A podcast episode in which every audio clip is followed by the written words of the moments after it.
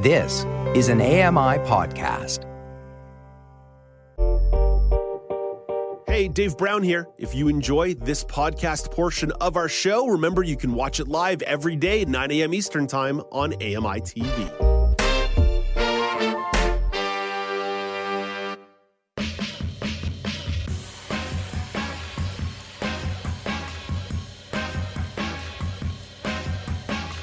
Welcome back. It's now with Dave Brown on AMI TV. A couple of weeks ago, there was an article in Maclean's magazine about rent strikes. Toronto tenants are leading a rent strike against some of the country's largest corporate landlords. Ontario's rent control typically limits rent increases to between 2 and 3% per year. However, above guideline rent increases enable landlords to raise rents significantly more than that. Some tenants are fighting back. Sharlene Henry is leading the way for her building's rent strike. She is a tenant at 33 King Street in Toronto. Hey, Sharlene, thank you so much for taking the time to be here today. I really appreciate getting your perspective. Thank you for having me this morning, Dave. I do appreciate it as well. So, I think the place to start here is why. Why did you and some of your fellow tenants think a rent strike was the right solution? So it wasn't we snapped our fingers and decided to go on a rent strike. It was a journey to get to a rent strike. We've been organizing in our building for about five to six years against above guideline increases. And our building has the most approved above guideline increases in the city of Toronto, with six in less than 10 years.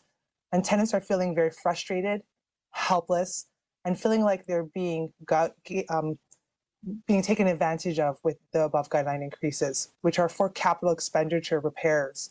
Our building has been under major renovations over the years. Most recently, in the past two years, we've had balcony repairs and window repairs. And in the past, we've had a major parking garage overhaul. And that has, is where the above guideline increases came from. And folks were just frustrated. What have those kinds of increases done to the bottom line and the pocketbooks of tenants? What what have those what have those numbers looked like for people? So the numbers look like families facing an increase of about fifty to sixty dollars each year, and also waiting a long time for it to be approved. So the landlord will give you a the document saying that your rent is going to go up by the allowable. Like this year was two point five percent and in previous years, they've added on that 3%. And families are looking at about 50 to $60 increases every year, year after year. So it can go up to three years. So that's $50. Let's just use 50. That's $150 extra over three years for folks paying more rent in a time where, as we all know, cost of living is a very big issue. Mm-hmm. A lot of people in my building work from home now due to the COVID pandemic and haven't gone back to work and are making less because they're working from home. So families are struggling. We have a lot of pensioners in our building as well who are on fixed incomes who are struggling just to make ends meet, which includes rent and food. How's the strike going so far? So we've been on the strike for seven months now. We started on June 1st, and December 1st marked the seventh month that we were on the rent strike we do have about 200 families in the building that's over 400 units on the rent strike and participating in withholding the rent. So far, the rent strike has gone well, but the only thing that's not gone well is that our landlord does refuse to meet with us as a collective, as a tenant association, and as a tenant union to discuss our demands. They want to meet with tenants one on one and have tenants go into a repayment plan, which is something that we as a tenant union association don't want. We want a collective bargaining to happen with the landlord and to come to an agreement mutually between the two of us. How, how worried are you and some of your fellow strikers uh, about potential consequences? Well, some of the consequences that can happen are eviction. And in all honesty, folks have received the L1, which is notice to appear at the landlord tenant board for an eviction hearing and about 40 or so tenants that are on rent strike have received that so far. The majority of us have not received anything. I'll be honest, some people are very afraid. And some folks like me who are, are very involved, volunteer, come out to the meetings, are not afraid because they know that it's a process. The landlord tenant board, as we know, is backed up. It takes months to hear a hearing, and we have a legal team supporting us. So we, some of us, I'll say 50% of us, feel scared and have conversations with myself as the chairperson and other people in the tenant association about how they feel. And about 50% of us know that an order has to come through for us to be evicted. So we're withholding our rent. We're not asking for free rent. And when that time comes, and if an order goes through or a negotiation happens, we will gladly pay our full rent that we owe.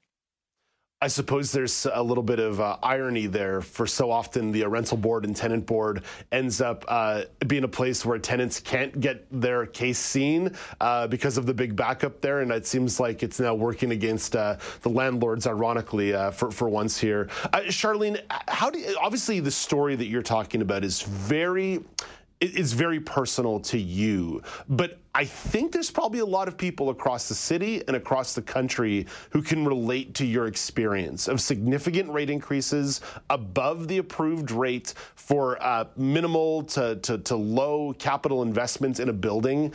What are some suggestions, or, or, or what are you thinking about more broadly in regards to, aside from your just your building, how this fits into the broader rental struggle that a lot of people are going through across the country right now?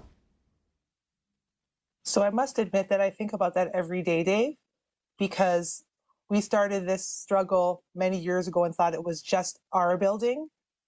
Quickly learned that it was happening all over our community. That's why we have the York South-Weston Tenant Union.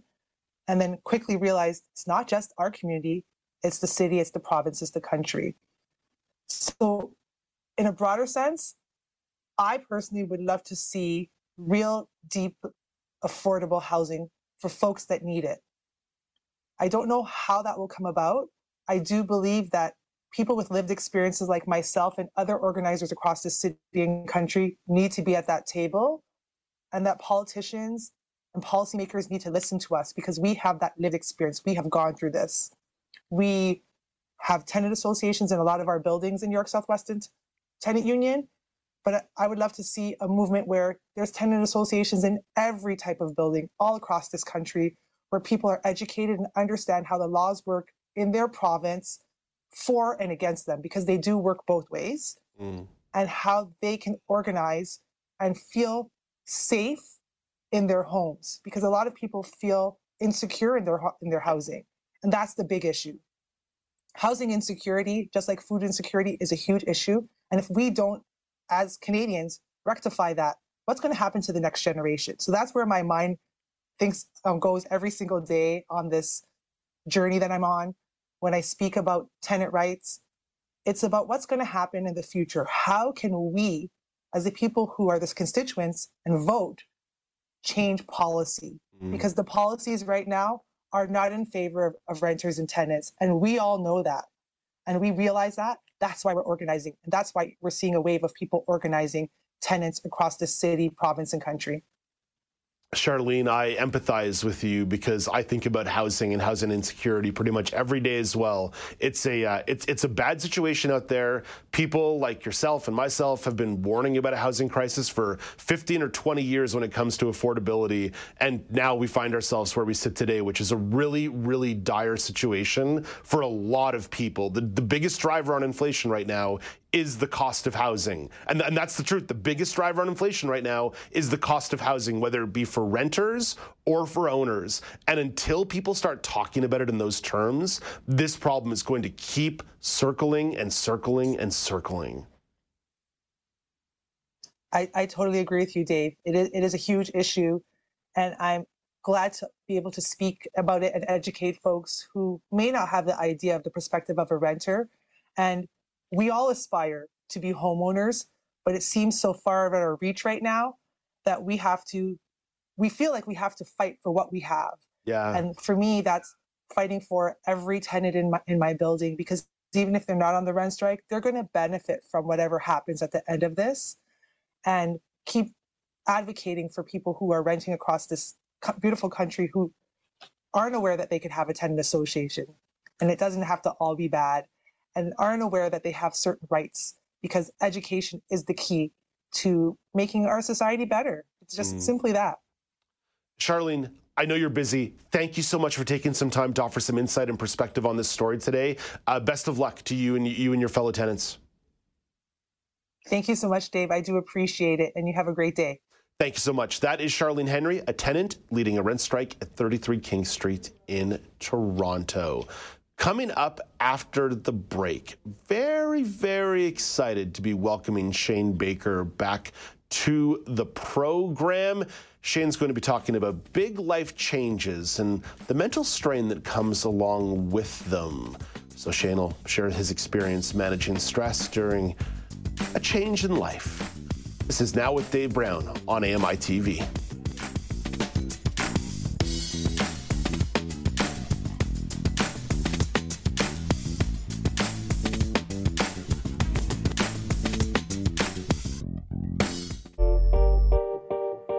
Dave Brown here. If you enjoy this podcast portion of our show, remember you can watch it live every day at 9 a.m. Eastern Time on AMI TV. Join me every couple weeks for the Outdoors with Lawrence Gunther podcast, where we learn about outdoor tech and tips.